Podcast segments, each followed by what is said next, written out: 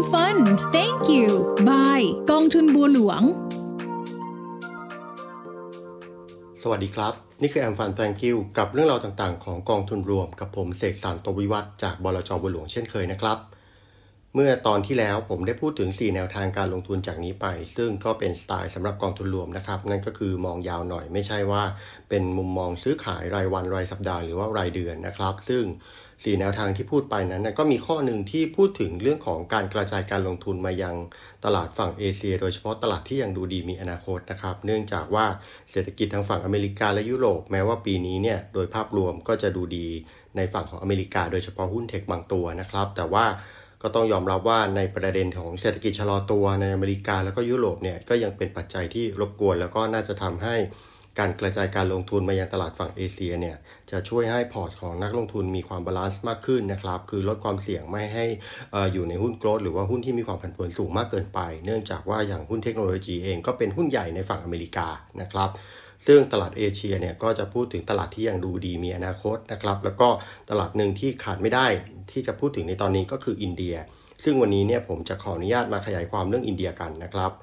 หลายๆคนเนี่ยสนใจอินเดียแต่ว่าด้วยราคาหุ้นที่ขึ้นมาเรื่อยๆนะครับก็ยังทำให้กลัวๆกล้าๆทำให้มุมมองต่อการลงทุนในตลาดหุ้นอินเดียเนี่ยก็คือเหมือนกับอยากลงแต่ก็ยังไม่แน่ใจนะครับซึ่งตลาดอินเดียที่ผ่านมาก็ถือว่าดีส่วนทางกับตลาดอื่นในเอเชียสาเหตุก็มาจากอินเดียเนี่ยมีปัจจัยบวกหลายประการนะครับที่ผลักดันให้ตลาดหุ้นอินเดียเติบโตแล้วก็สามารถให้ผลตอบแทนที่ดีกว่าดัชนี เอ็ม เอส ซี ไอ Emerging Market Index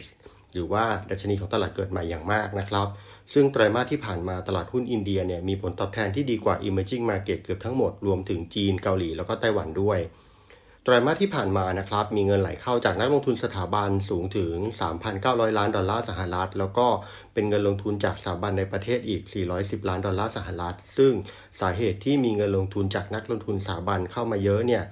ทาง Nippon Life India ซึ่งเป็นผู้จัดการกองทุนหลักของบีปราตะของบลจ.บัวหลวงนะครับให้เหตุผลว่าเพราะนักลงทุนสถาบันต่างมองเห็นโอกาสการเติบโตของอินเดียแล้วก็ตัวตัวเลขไตรมาสที่สองที่ออกมาเนี่ยก็เป็นไปตามนั้นก็ยิ่งสร้างความสร้างความมั่นใจให้กับนักลงทุนแม้ว่าดัชนีหุ้นของอินเดียหรือว่าราคาหุ้นของอินเดียขึ้นมาเยอะนะครับแต่ว่าผลประกอบการที่ขึ้นมาดีต่อเนื่องเติบโตต่อเนื่องต่อต่อกันเนี่ยก็ทำให้ลักษณะของตัว พี อี ratio หรือว่า forward พี อี ratio มันก็ไม่ได้สูงขึ้นมากกว่าเดิมสักเท่าไหร่นะครับโดยไตรมาสที่สองเนี่ย จี ดี พี ของอินเดียเติบโตถึง เจ็ดจุดแปดเปอร์เซ็นต์ นะครับ year on year แล้วก็เมื่อเทียบกับ หกจุดหนึ่งเปอร์เซ็นต์ ในไตรมาสที่หนึ่งก็ถือว่าเป็นตัวเลข จี ดี พี ที่แข็งแกร่งมากเมื่อเราเทียบกับการชะลอตัวของการเติบโตของเศรษฐกิจโลกในช่วงที่ผ่านมาครับการเติบโตของ จี ดี พี ในไตรมาสที่สองเนี่ยสาเหตุก็มีแรงหนุนจากการเติบโตของภาคบริการนะครับอยู่ที่ สิบจุดสามเปอร์เซ็นต์ ส่วน ซี พี ไอ หรือว่าดัชนีราคาผู้บริโภคเนี่ยซึ่งใช้เป็นตัวบ่งบอกเรื่องของเงินเฟ้อเนี่ยก็ชะลอตัวลงอยู่ที่ หกจุดแปดเปอร์เซ็นต์ year on year ในเดือนสิงหาคมซึ่งผู้จัดการกองทุนก็คาดว่าพลังการบริโภคภายในประเทศที่แข็งแกร่งเนี่ยนะครับจะเป็นปัจจัยสำคัญในการขับเคลื่อนการเติบโตของอินเดียท่ามกลางกระแสความผันผวนที่เกิดขึ้นทั่วโลกตัวชี้วัดพลังการบริโภคภายในประเทศเนี่ยยังคงแสดงให้เห็นถึงการฟื้นตัวในวงกว้างของอินเดียครับนอกจากนี้ยังได้รับแรงสนับสนุนจากเม็ดเงินลงทุนจากภาคเอกชนรวมถึงสนับสนุนจากภาครัฐนักลงทุนต่างประเทศได้เข้ามาลงทุนในอินเดียทางด้านการผลิตนะครับมีการเปลี่ยนแปลงในด้านการด้านพลังงานแล้วก็ปัจจัยเหล่านี้ก็จะเป็นตัวผลักดันให้อินเดียเนี่ยเติบโตได้ในระดับ หกจุดห้าเปอร์เซ็นต์ ในอีกสิบปีข้างหน้าครับ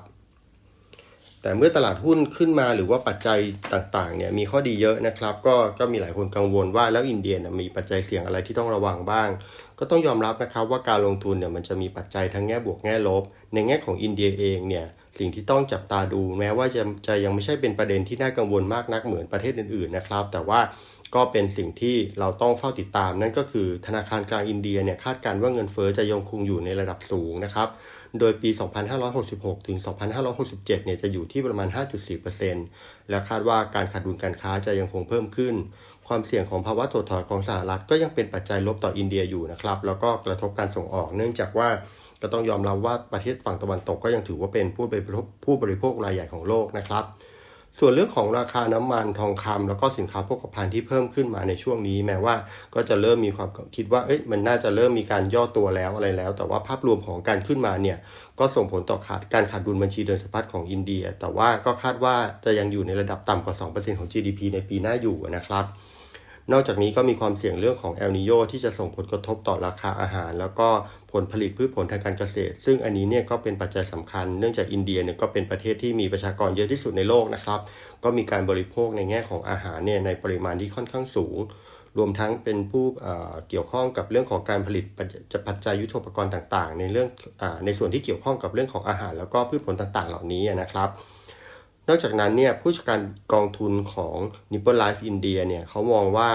ในการเติบโตของอินเดียเนี่ยเขายังเชื่อว่าการเติบโตที่มาจากภายในนะครับที่คนมีเงินในประเทศอินเดียมากขึ้นประเทศต้องการการพัฒนามากขึ้นนะครับจะเป็นแรงผลักดันความต้องการภายในประเทศในแง่ของภาคการเงินนะครับภาคสินเชื่อยังคงเติบโตถึงแม้ว่าการเติบโตของกำไรเมื่อเปรียบเทียบระหว่างไตรมาสจะลดลงอย่างรวดเร็วแต่ว่าอัตราส่วนสินเชื่อต่อเงินฝากก็ยังคงเพิ่มขึ้นแล้วก็เป็นผลดีนะครับสถาบันการเงินก็ต้องแข่งการระดมเงินฝากทำให้ต้นทุนทางการเงินสูงขึ้นซึ่งปัจจัยนี้เนี่ยก็จะทำให้ในเรื่องของการลงทุนจำเป็นต้องใช้เรื่องของการ selective นะครับดูเป็นรายกิจการมากขึ้นในแง่ปัจจัยตรงนี้เพิ่มเติมเข้าไปด้วยนะครับในการเลือกหุ้น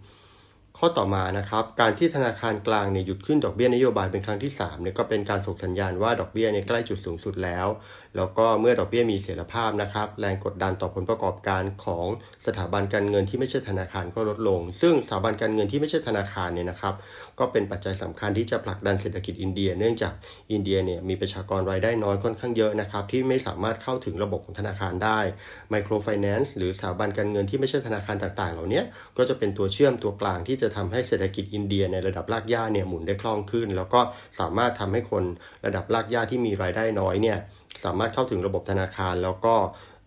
ทำให้เรื่องของการค้าขายหรือว่าเศรษฐกิจต่างๆการใช้ชีวิตของเขาเนี่ยดีขึ้นนะครับในขณะที่ภาคยานยนต์เองเนี่ยการฟื้นตัวอย่างต่อเนื่องโดยเฉพาะตลาดภายในประเทศก็ยังเป็นสิ่งสำคัญแล้วก็ทำให้ได้รับประโยชน์จากเรื่องของการแปลงเป็นรถยนต์ อี วี นะครับในกิจการที่มีการลงทุนในในระยะแรกๆเนี่ยอินเดียก็จะเป็นอีกประเทศหนึ่งนะครับที่จะมีเรื่องของการเปลี่ยนแปลงแล้วก็ด้วยจำนวนประชากรที่มีเยอะขึ้นคนที่มีเงินในมือมากขึ้นก็จะทำให้ตลาดนี้ก็เป็นตลาดที่น่าสนใจซึ่งเมกะเทรนด์ของอินเดียนะครับทั้งภาคการเงินแล้วก็ manufacturing ก็อยู่ในนั้นด้วย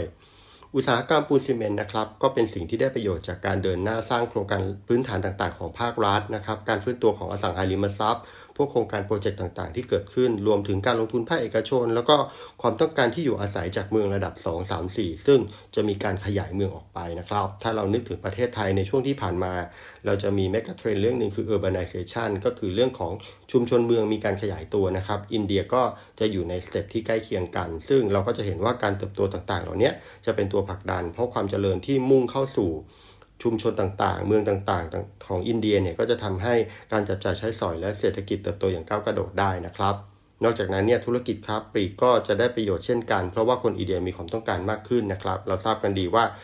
การอุปโภคบริโภคภายอินเดียเนี่ยมีการจับจ่ายแล้วก็มีความต้องการสินค้าบริการต่างๆมากขึ้นในคุณภาพที่ดีขึ้นส่วนสิ่งที่จะต้องติดตามนะครับก็ได้แก่ปัญหาความไม่แน่นอนทางภูมิรัฐศาสตร์นะครับเราทราบกันดีว่าสงครามที่เกิดขึ้นในครั้งนี้เนี่ย